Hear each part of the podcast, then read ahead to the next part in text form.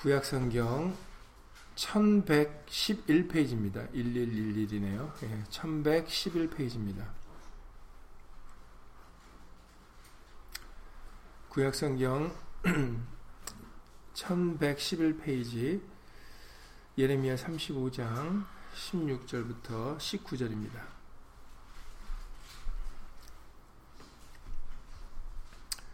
레갑의 아들 어, 요나답의 자손들에 대한 얘기인데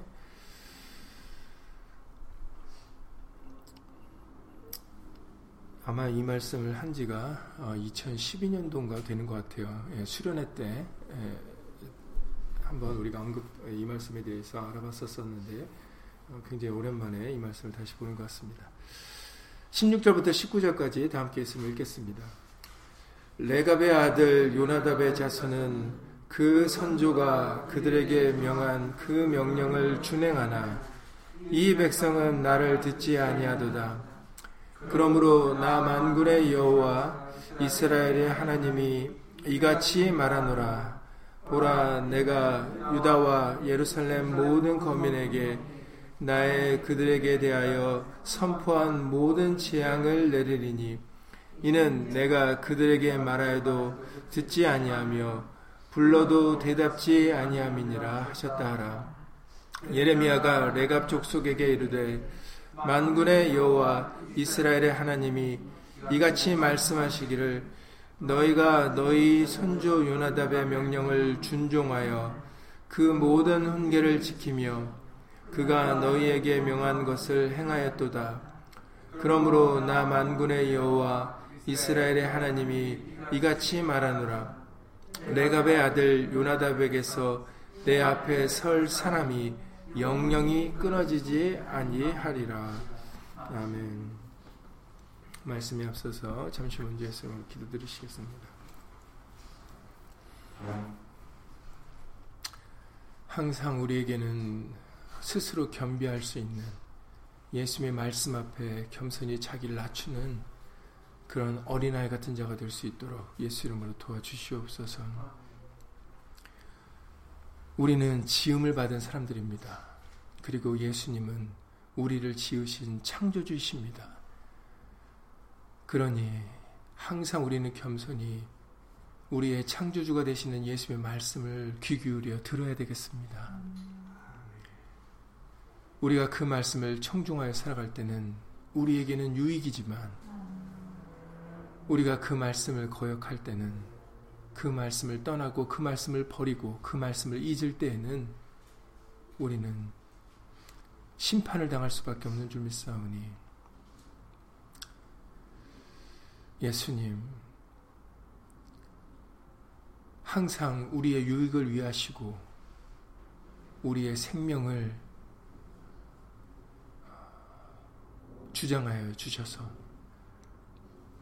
우리로 하여금 영생을 얻기를 간절히 원하시는 것이 하나님의 마음이시오니 그 사랑을 따라서 우리들 빛 대신 예수 안에서 예수의 말씀을 청종하며 겸손히 예수님과 함께 동행하는 그런 모든 빛의 자녀들, 우리 믿음의 식구들이 다 될 수 있도록 예수 이름으로 도와주시옵소서.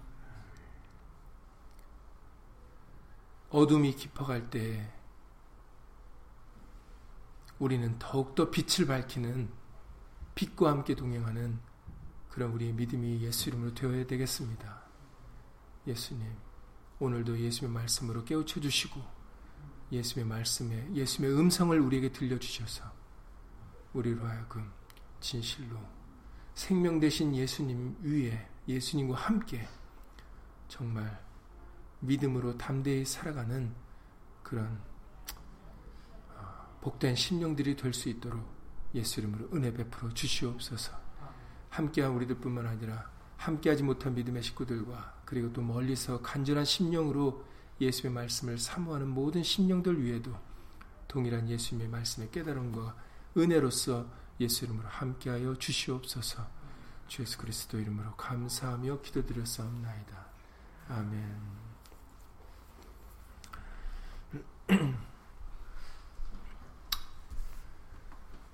아, 기도 전에도 잠깐 말씀을 드렸지만 우리가 이 레갑 족 속에 대해서 구체적으로 알아본 때가 벌써 2012년 아, 우리 예배당이 그 당시에 수련회를 다닐 때 수련회를 갔었을 때인데 음, 굉장히 시간이 많이 흘렀습니다. 오늘 다시 한번 그 레갑 족 속에 대해서 알아보시면서 어, 하나님께서 왜 유다 거민과 예루살렘 거민을 훈계하시려고 그 레갑 족속을 어, 불러다가 어, 그들의 본을 삼으셨는지 어, 다시 한번 그 일을 되짚어 보면서 어, 오늘날 우리들도 어, 정말 레갑 족속 같은 사람들이 되어 어, 정말 우리의 유익을 위하시는 우리 모두가 다 거룩함에 참여케 하기를 원하시는 그 하나님의 은혜를 다 받아 누리는 저 여러분들이 될 수 있기를 예수님으로 간절히 기도를 드립니다.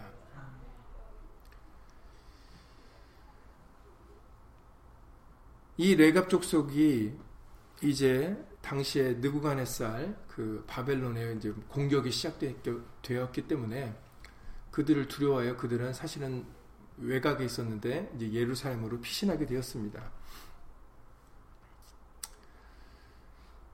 그때 하나님께서는 예레미야 선지자를 통해서 그 레갑 족속을 방으로 불러들여라 이런 얘기를 하십니다.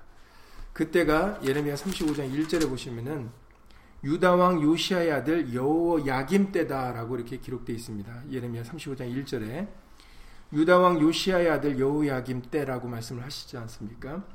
이 여호 야김은 요시아의 아들 여기서 밝히시는 것처럼 남아, 남 유다 왕국의 어, 18번째 왕입니다. 여러분들 잘 알다시피 여호 야김이 18번째 왕이고 그 다음이 여우야긴, 여고냐라고도 하는 여우야긴이 19번째 왕이고, 그 다음에 20번째 왕이 이제 마지막 왕인데, 어, 그 왕이 시드기야입니다.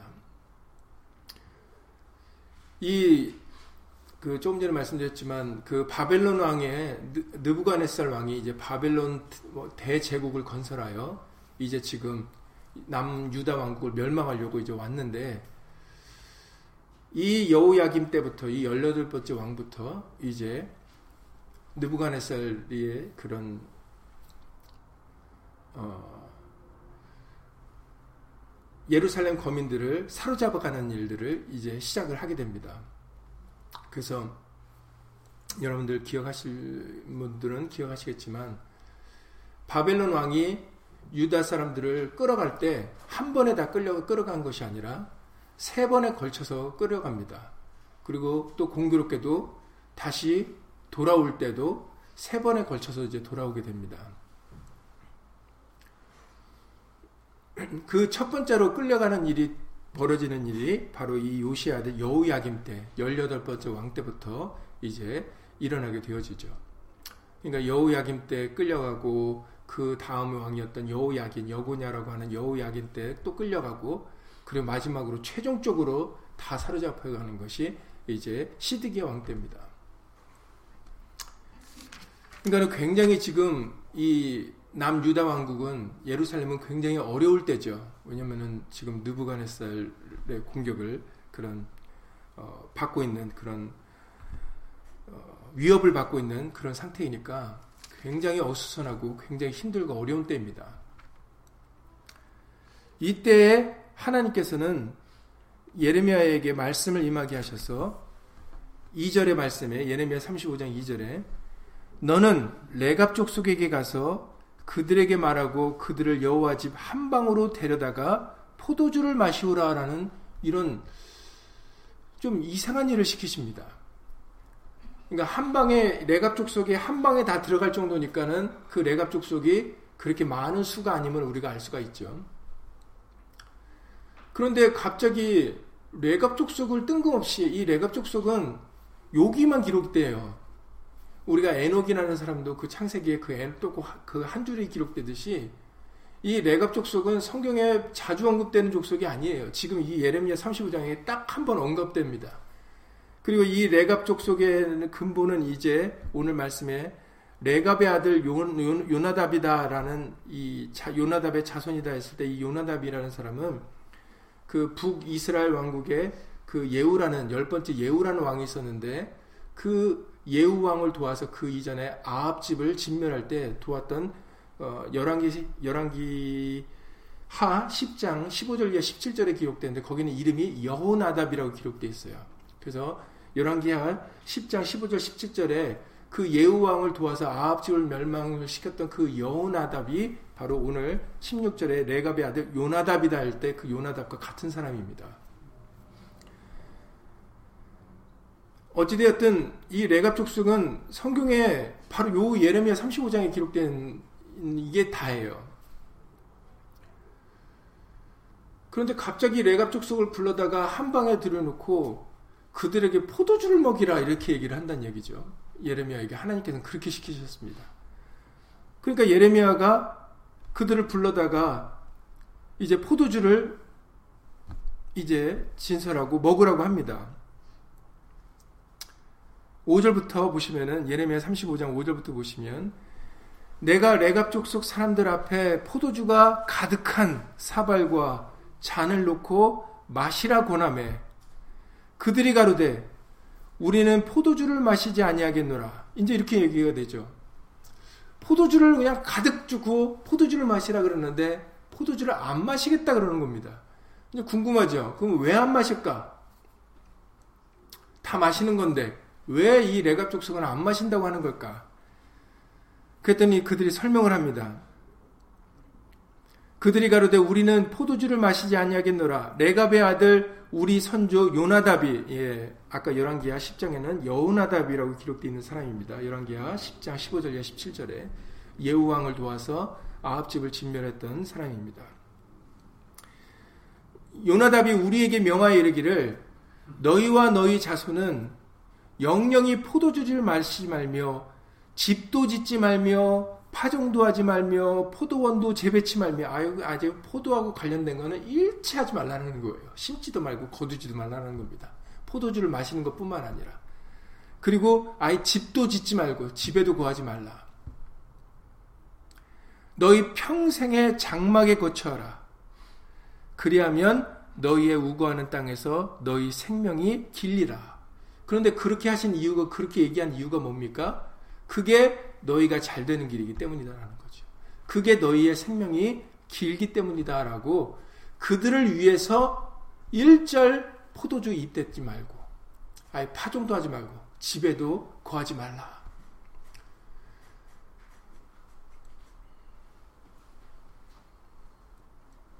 그래서 그들은 집도 짓지 않고 유목민으로 계속 장막에 거했다라고 그렇게 알려지고 있습니다. 이, 이, 이 말을 지켰기 때문에.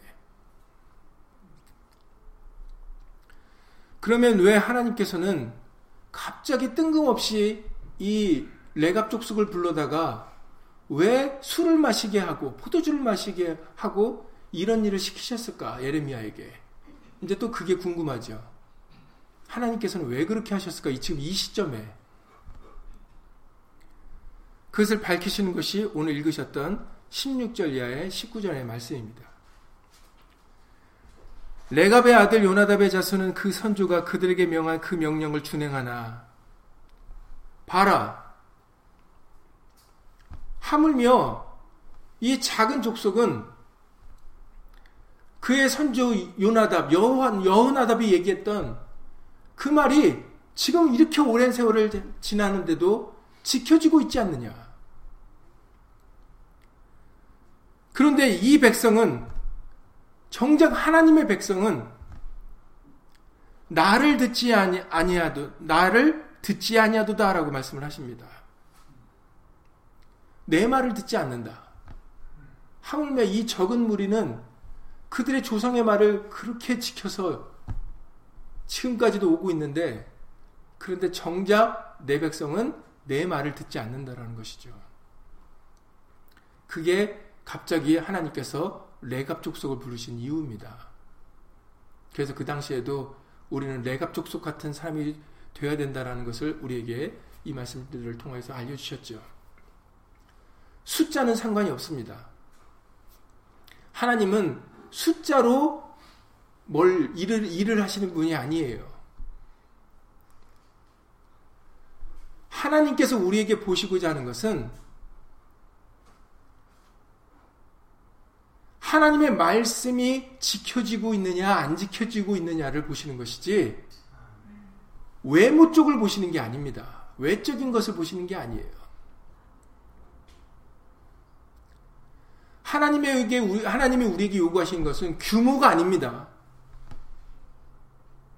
뭔가 많은 일을 하고, 큰 일을 하고, 뭘 많이 벌어들이고, 뭔가 많은 보여지는 것들이 하나님께서 원하시는 것이 아니라는 것이죠. 그것은 사람이 좋아하는 겁니다.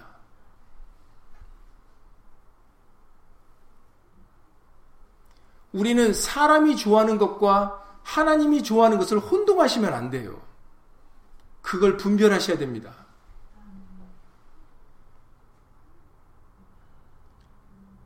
우리 예수님은 흠모도 없으시고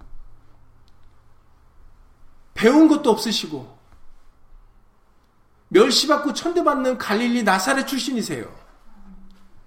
그런데 언제부터 목사가 무슨 학문을 했네, 무슨 일을 했네, 어디 출신이네, 무슨 목사를 말씀을 전하는 목사를 소개할 때 뭐 이렇게 해야 될 말이 많습니까? 사실 우리 기독교가 예수님을 믿는 사람들이 언제부터 내세울 게 그렇게 많았어요? 베드로가 내세울 게 많은 사람입니까? 예수님의 제자들이 내세울 게 많은 사람들이에요? 자랑할 게 있는 사람들입니까? 근데 도대체 언제부터 기독교인들이 예수를 믿는 사람들이 이렇게 자랑할 게 많아졌습니까? 내세울 게 왜 이렇게 많아졌어요? 우리 교회는 몇 평이고, 교인 수가 몇 명이고, 우리는 이렇게 성교 일을 하고, 이렇게 부흥됐고,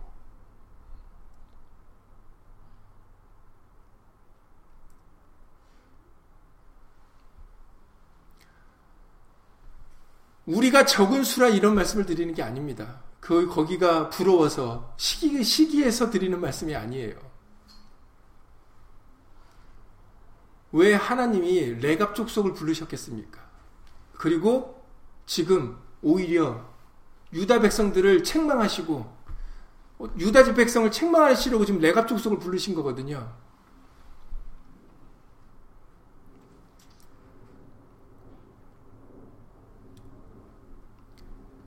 그리고 레갑 족속에게 축복하신 그 마지막 절의 축복의 내용을 보세요. 레갑의 아들 요나답에게서 내 앞에 설 사람이 영영이 끊어지지 아니하리라. 정말 그 여호나답 요나답이 너희가 이 포도주를 입에 대지 않고 집도 짓지 말고 힘들고 어렵겠지만 이렇게 살면은 너희가 영영할 것이다 라고 얘기를 했더니 정말 그의 말대로 하나님께서 그렇게 이루어 주시잖아요. 유다는 멸망했습니다. 이스라엘 백성들은 멸망했어요. 나라 없는 민족이 되었습니다.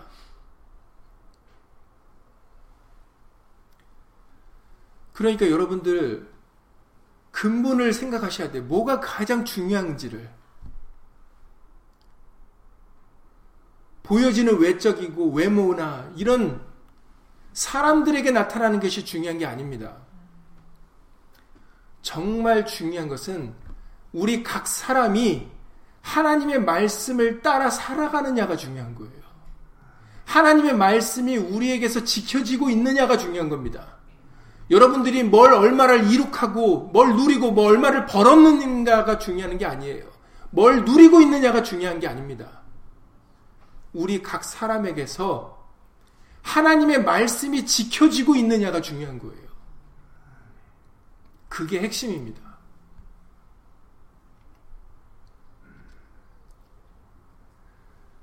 오늘 본문의 17절에서 그러므로 하나님께서는 그 이유를 설명하십니다. 너희가 레갑 족속은 이렇게 적, 그들의 선조의 말을 지키는데 그런데 정말 내 백성인 유다 백성이 예루살렘 거민이 내 말을 듣지 아니함으로 이제 그 결과에 대해서 말씀하시는 거죠.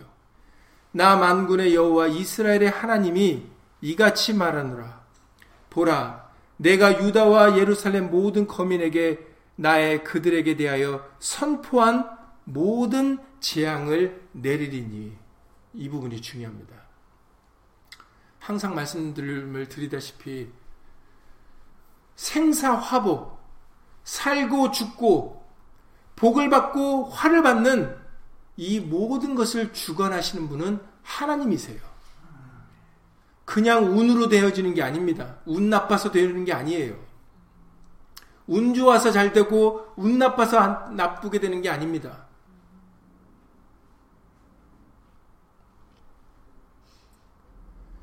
우리의 생사 화복을 주관하시는 분은 사람이 아니고 이 세상이 아닙니다.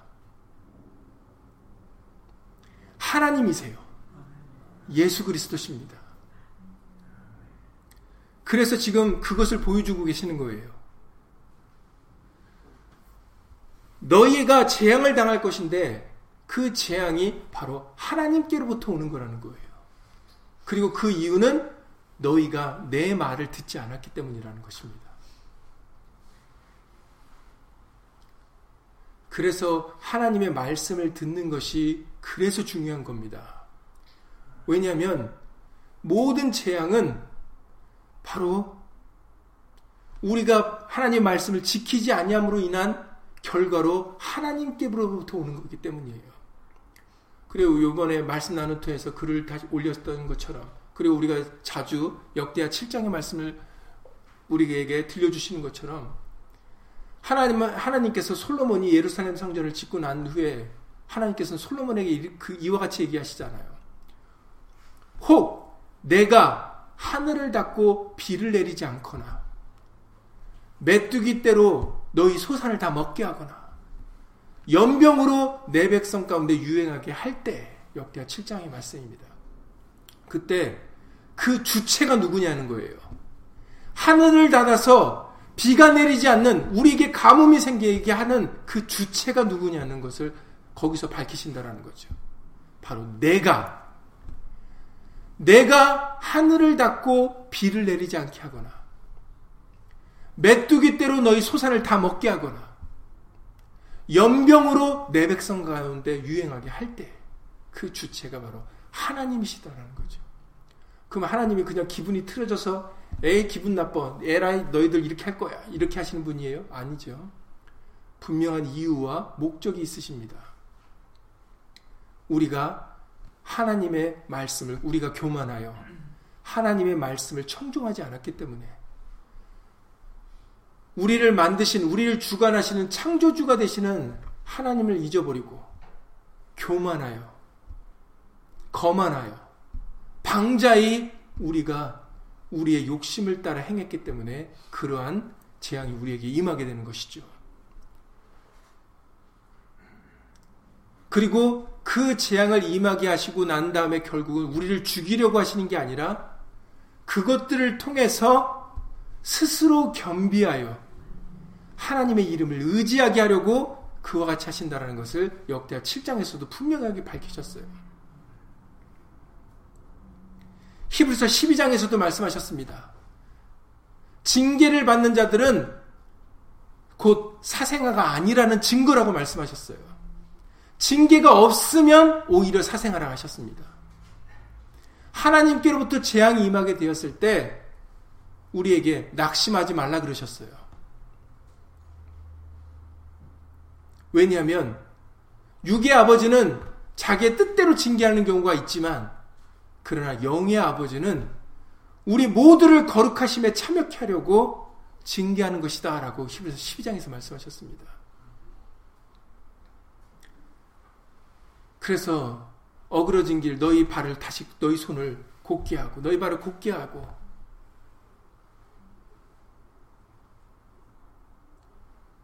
우리는 다시 하나님의 말씀을 따라 살아가려고 애쓰고 힘써야 되는 것입니다. 바로 그 유익을 위하여, 유익된 일을 위하여 하나님께서는 징계하시는 것이기 때문입니다. 그러니까 여러분 다시 한번 우리가 깨달아야 될 것은 우리에게서 하나님의 말씀이 얼마나 지켜지고 있느냐가 그것이 관건입니다. 그게 중요한 핵심이에요. 그것이 되어지지 않을 때 우리에게 이러한 여러 가지 일들이 생기게 되는 것입니다.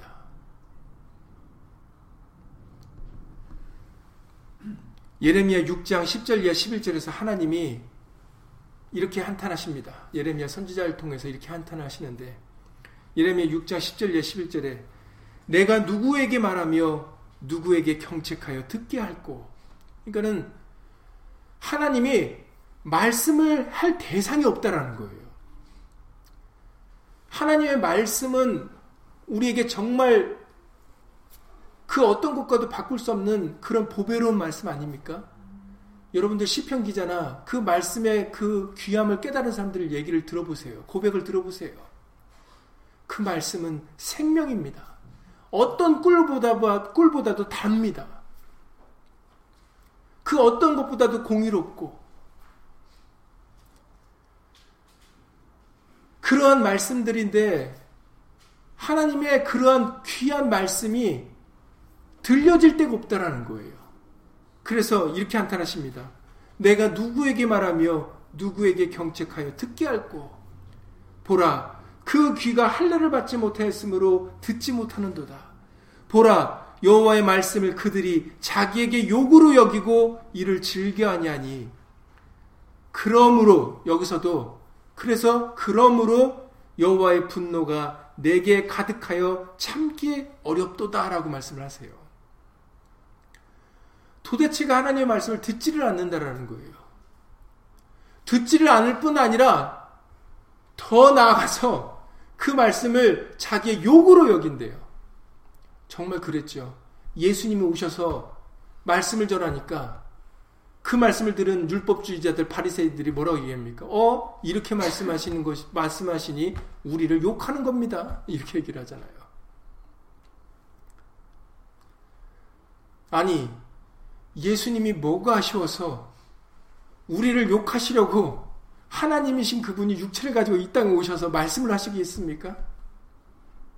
근데 피조물이 하나님의 말씀을 들으면서 어 이렇게 얘기하는 것은 나 들으라고 하는 얘기네요. 어 이건 나를 내 욕을 하는 거 아닙니까? 아 이렇게 말씀하시니 우리가 빵을 안 갖고 와서 그러셨나 보네.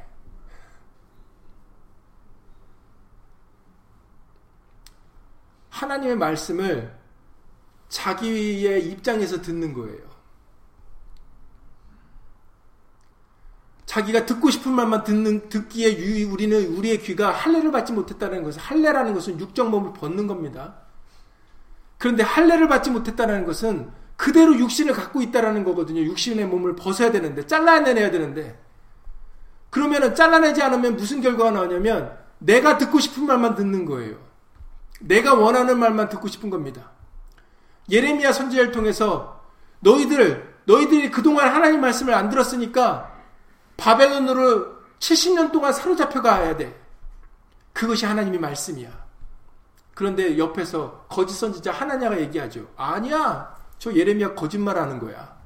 우리 하나님은 능력이 많으신 분인데 이미 바벨론의 그 왕의 목을 멍에를 꺾으셨어. 그러니 우리 그냥 여기 남아 있으면 하나님이 우리를 지켜주실 거야. 여러분들 생각에 어떤 게 더 하나님의 능력 같으십니까?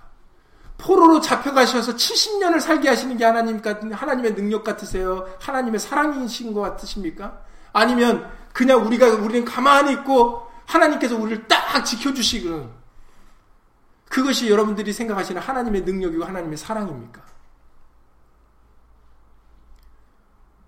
우리는 어디 가기를 싫어하죠. 아니, 여러분들 삶의 터전, 내 직장, 여기에 모든 게 다 있는데, 그것도 70년 동안 남의 나라 가서 포로로 잡혀가 있는 게 여러분들 생각을 해보세요.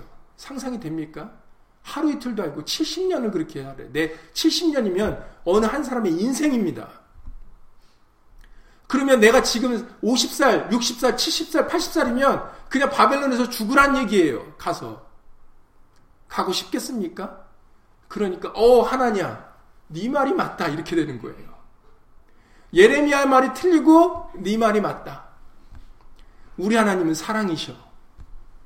평안하라 평안하라. 예레미야 6장에서도 평안이 없는데도 그래 하나님은 우리에게 평안을 주시는 분이야. 우리를 사랑하시는 분이야. 우리를 지켜주시는 분이야. 이럴 때는 아주 하나님을 잘 믿는 것 같아요. 자기를 지켜주시는 부분에 대해서는 자기를 도와주시는 부분에 대해서는 하나님을 아주 잘 믿습니다. 언제부터 그렇게 잘 믿었는지 모르겠지만 하나님은 나를 지켜주실 거야. 자기가 하나님을 경외해 말씀을 지키는 지키며 살아가는지는 상관이 없어요. 왜냐하면 그렇게 얘기하는 게 자기가 편하니까.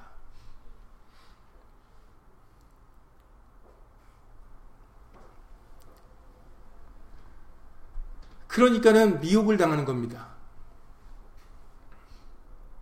사실 어떤 것이 하나님의 말씀인지를 분별하려면 나를 내려놓고 정말 나 자신을 말씀의 거울로 비춰서 내가 누구인지를 내가 얼마나 죄인이고 괴수인지를 알아야 그래야 예수님의 말씀을 분별할 수가 있는데 자기를 내려놓지 않고 할례 받지 않고 다시 말해서 육적 몸을 벗지 않고 끊어버리지 않고 그대로 자기를 가지고 예수를 믿노라 하니 하나님을 믿노라 하니 그러니까는 무엇이 진리고 무엇이 거짓인지를 분별을 못하는 겁니다.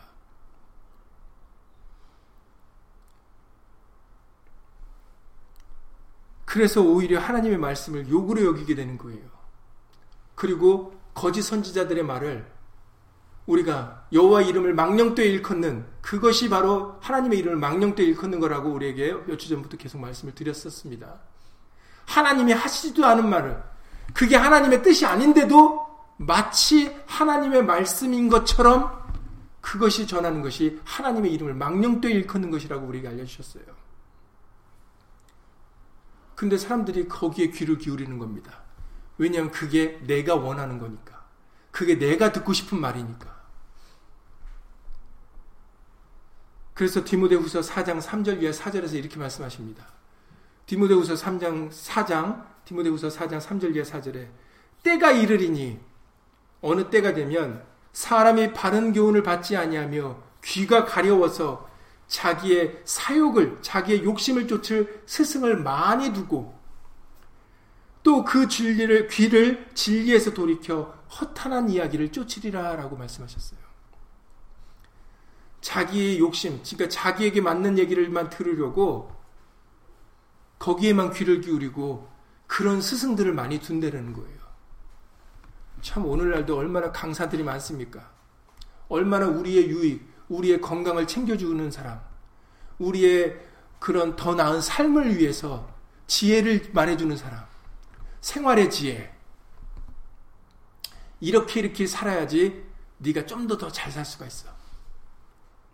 이런 거 이런 거 먹어야 네가 좀 더 건강해질 수가 있어. 이런 이런 거 알아야 네가 이 세상을 살아갈 때 정말 지혜롭게 살 수가 있어. 이렇게 이렇게 하면은 돈 벌 수 있어. 얼마나 많은 얘기들 넘쳐납니까? 정보의 정보의 홍수라고 얘기할 정도 아닙니까? 그런데 여러분들 생각해 보세요. 그게 다 누구를 위하는 말입니까? 예수님을 위하는 말입니까? 저와 여러분들을 위하는 말입니까? 그것만 생각하면 분별하기가 너무 쉬운 거예요. 사람이 존재하는 이유가 뭡니까? 여러분들이 존재하는 이유가 여러분 때문입니까? 창조주 때문입니까?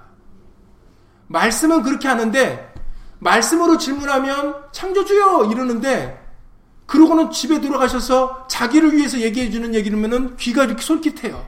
그래 저렇게 해야지. 말씀을 읽으면 왜 이렇게 눈이 무거운지 그리고 왜 이렇게 거부감이 들고 왜 이렇게 거북한지 그런 얘기들은 얼마나 단지, 얼마나 귀에 쏙쏙 들어오고 그것도 잘 기억이 나요. 또 그런 거는. 그리고 그런 얘기는 나만 듣습니까? 다른 사람에게 얘기해 주죠. 오, 이런 좋은 정보가 있어요.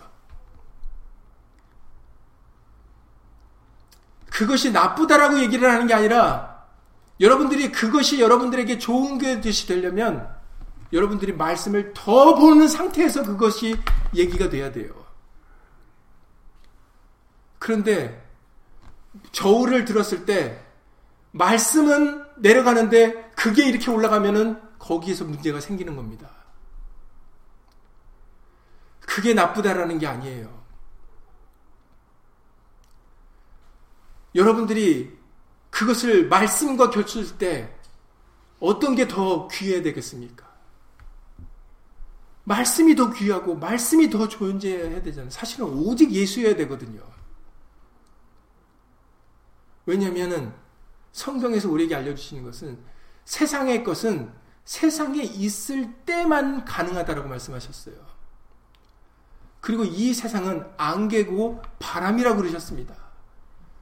그러니까 여러분들이 이 세상의 것을 중요시 여고 나를 중요시 여긴다라는 것은 썩어질 것을 중요하게 여기는 거예요. 여러분들, 저와 여러분들은 썩어질 겁니다. 이 세상은 안개 같은 거예요. 바람을 잡는 것 같은 겁니다. 여러분들이 잡을 수 있는 게 아니에요. 여러분들이 얻을 수 있는 게 아닙니다. 여러분들이 지킬 수 있는 게 아니에요.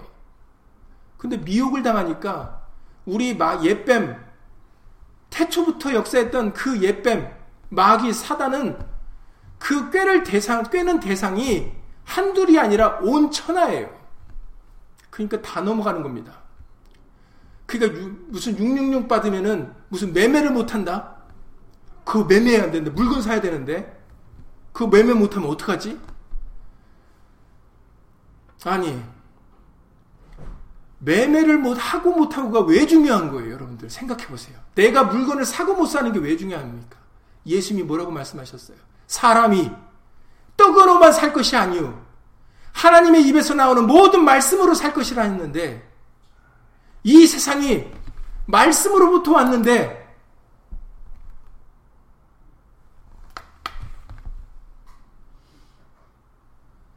정말 중요한 것은 말씀이지 왜 우리가 매매를 못하는 게 중요합니까? 왜 우리가 사고 팔는 것을 못하는 게 왜 중요해요? 우리는 근본을 생각하셔야 됩니다.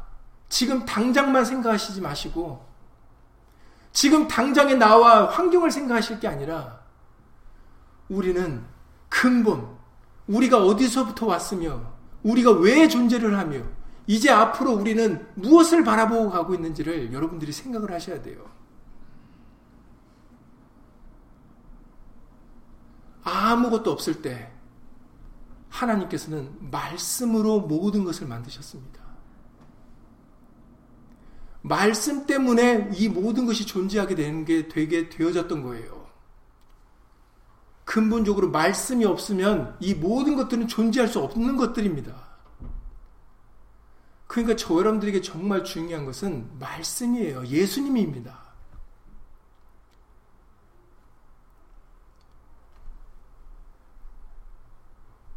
그래서 우리는 예수의 말씀을 들어야 되는 거예요. 그게 우리가 바로 영영이 잘 되는 길이기 때문입니다. 그래서 잠언 1장 33절에서 지혜서를 통해서 잠언 1장 33절에 이렇게 말씀하세요. 오직 오직이니까 유두리가 없는 거죠.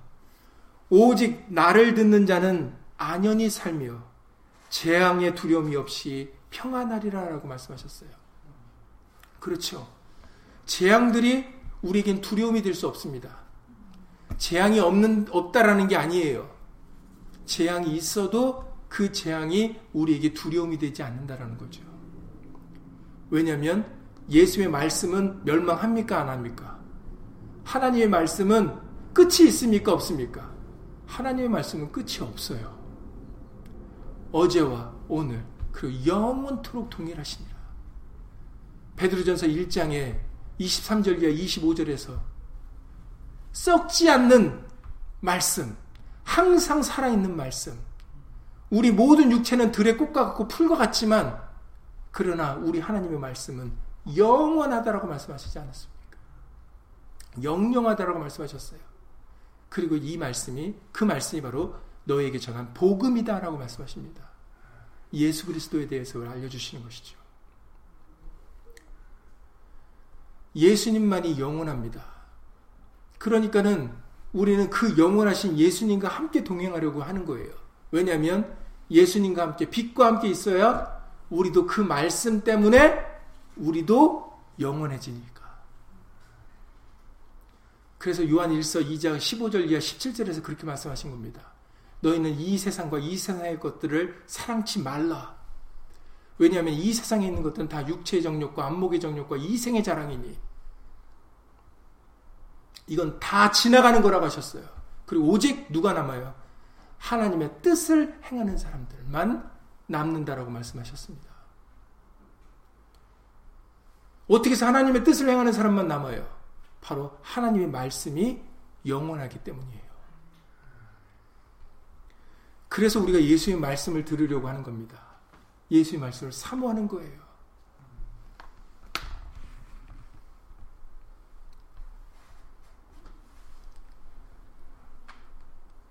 그런데 안타깝게도 사람들은 하나님의 말씀을 즐겨 듣지 않습니다.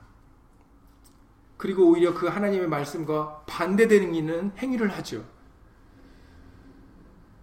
우리에게 그렇게 하지 말라라고 지금 우리에게 들려주고 계시는 것입니다. 예레미야 6장 16절 이하 19절에서 이렇게 말씀을 하세요.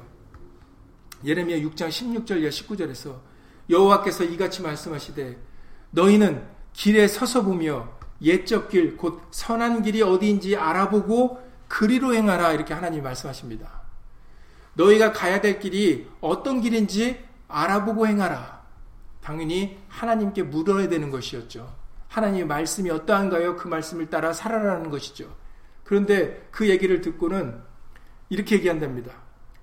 행하라 너희 심령이 평강을 그러면 너희 심령이 평강을 얻으리라 하나 그들의 대답이 어, 우리는 그리로 안 가겠습니다예요. 아, 우리는 그리로 안 가고 저리로 갈게요. 저 길이 왠지 더 마음에 들어요. 저 길이 왠지 더 좋은 길 같아요. 이렇게 한다라는 거예요. 내가 또 너희 위에 파수꾼을 세웠으니 나팔 소리를 들으라 하나 그들의 대답이 어, 우리는 듣지 않겠습니다. 이렇게 얘기한다는 거죠. 여러분들 예, 재차 말씀드리지만 이스라엘 민족에 언제부터 왕이 생겼다고요? 언제부터 사람으로 왕 삼는 일이 벌어졌습니까? 초대왕이 초대왕이 여러분들 아시는 사울인데 어떻게 하다 사울이 왕이 됐습니까?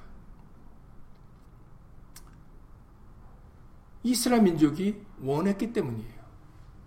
그럼 그 당시 선지자가 사무엘 선지자였는데 굉장히 나이 많아 늙은 늙은 상태였는데 이제 곧 죽기에 가까우니까 이스라엘 민족이 두려웠던 거예요. 사무엘은 나이 많아서 이제 곧 죽을 것 같은데 사무엘의 아들들이라는 사람은 그 엘리제 세장의 아들들 같이 그렇게 신실하지가 않아요. 사무엘 같지가 않습니다.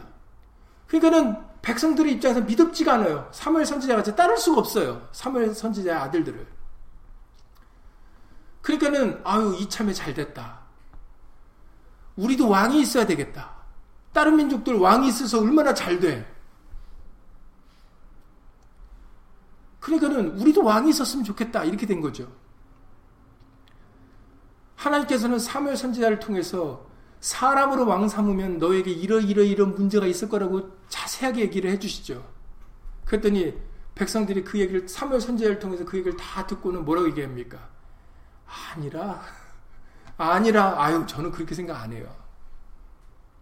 그렇게 말씀을 하시는데, 아유, 저는 그렇게 생각 안 하고, 왕이 있으면, 왕이 우리를 위해서 막 싸워줄 거예요. 왕만 있으면 모든 게 해결될 것 같이 그렇게 얘기를 합니다. 우리의 모습이 그래요. 내가 원하는 게 있잖아요? 그럼 다른 건 눈에 안 들어오고 귀에 안 들어옵니다. 그냥 그랬으면 좋겠죠. 왜냐면 내가 원하는 거니까.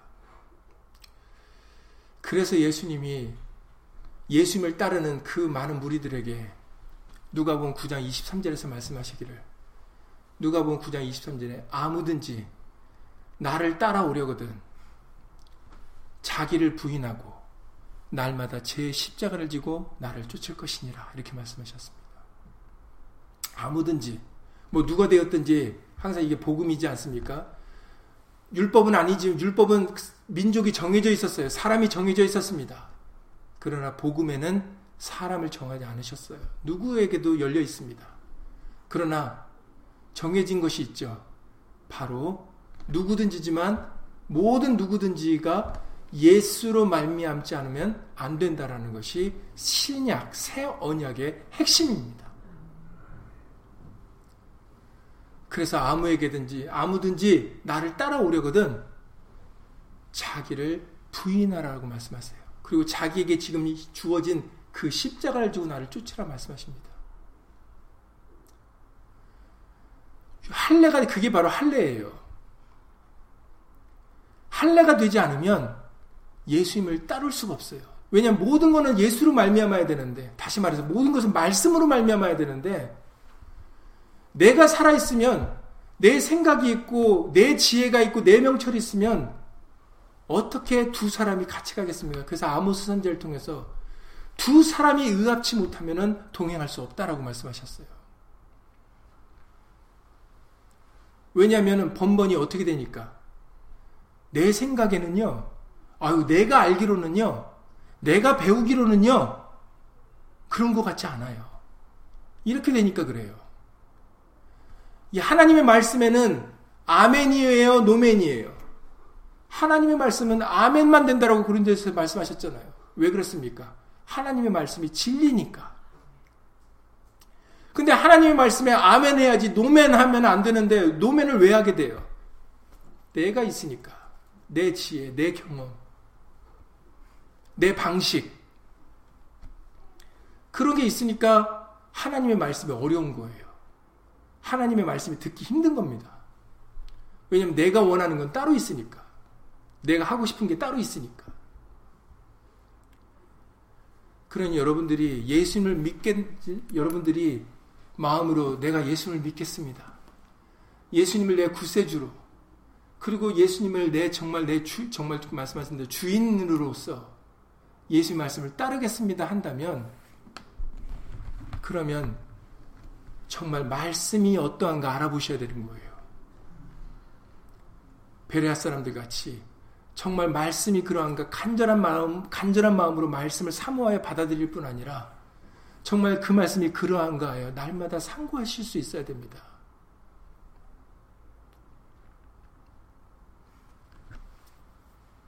그러면 예수님께서 정말로 우리를 평강의 길로 그리고 두려움과 걱정을 하지 않게 담대한 믿음으로 예수 이름으로 우리를 굳게 세워주세요. 그런 것들이 없게 해주는 게 아닙니다. 그런 것들이 있어도 그것들을 떨쳐버릴 수 있게 아무것도 아닌 것처럼 생각할 수 있는 담대함을 주신다라는 거예요. 사도 바울이 로마로 끌려갈 때 로마로 이제 사도 바울이 항소하려고 황제에게 항소 로마의 황제에게 항소하려고 로마로 가는 길에 유라굴로라는 광풍을 만나잖아요. 태풍을 만나지 않습니까? 지중해에서. 그래서 사람들이 다 짐에 있는 걸 태풍 때문에 짐에 있는 걸 버리고 어떻게든지 가라앉지 앉지 않으려고 그 배를 지키려고 했지만 그럴 수 없는 상황이 왔어요. 그래서 다 자포자기 할 때 사도 바울이 그 사람들이 뭐라고 얘기합니까? 안심하라. 나는 내게 하신 말씀 그대로 되리라고 하나님을 믿노라. 지금 다 죽게 생겼는데 혼자서 안심하라. 나는 내게 말씀하신 그대로 되리라고 하나님을 믿노라 그런다는 얘기죠. 완전 미친 사람 아닙니까? 죽게 생겼는데. 그런데 생사화복은 누가 주관하신다고요? 그렇죠. 생사화복은 하나님이 주관하시기에 하나님의 말씀을 따라 행하면 절대로 안 죽습니다. 지금 하나님께서는 이미 사도 바울에게 네가 로마에 가서 거기서도 복음을 전해야 될 것이다라고 하신 게 누구 말씀이에요? 예수님의 말씀이었어요. 하나님의 말씀이었습니다. 그러면 그 말씀이 떨어졌는데 사도 바울이 로마로 가는 길에 죽겠습니까? 안 죽겠습니까? 안 죽죠. 왜냐하면 예수님의 말씀이 네가 로마로 가서 거기서 복음을 전한다고 하나님 복음을 전하는 것이 하나님의 말씀이셨기 때문입니다.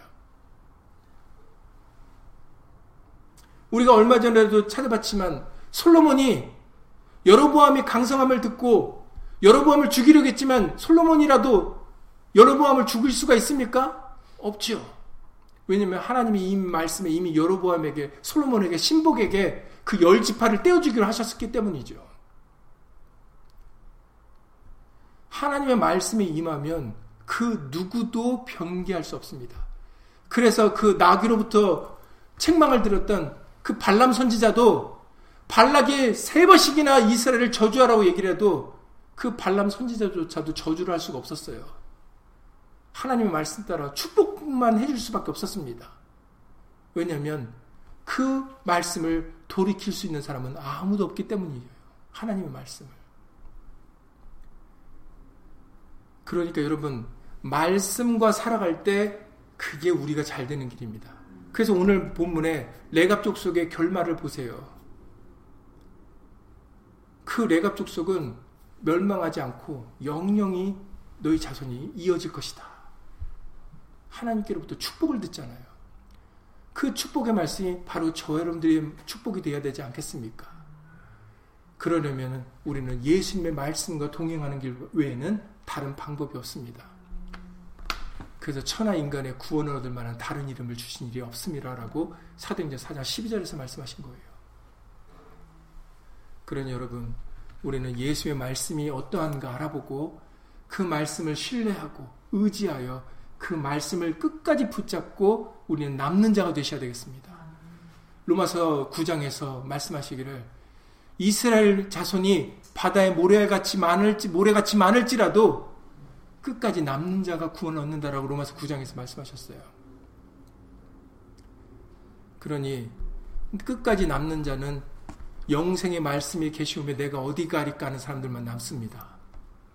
그러니 여러분들 지금까지 여러분들이 예수의 말씀을 사모하여 여기까지 오셨듯이 앞으로도 무슨 소리가 어떤 얘기가 어떤 환경이 우리에게 조성된다 할지라도 놀라거나 두려워하지 마시고 모든 것은 예수의 말씀대로 되어집니다.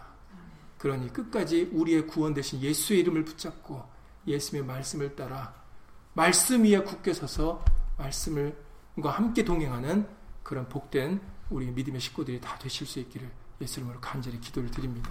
예수 이름으로 기도드리고 주기도 마치겠습니다. 하나님을 믿노라 하면서도 하나님의 말씀을 듣지 아니하고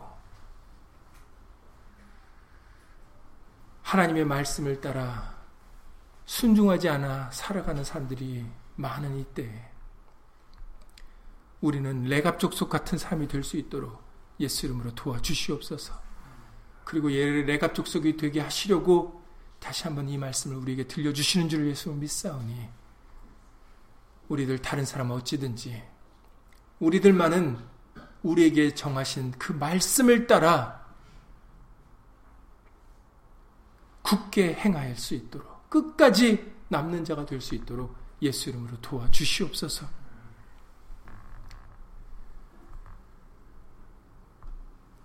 진실로 누구든지 예수 이름을 부르는 자가 구원을 얻게 될 것입니다.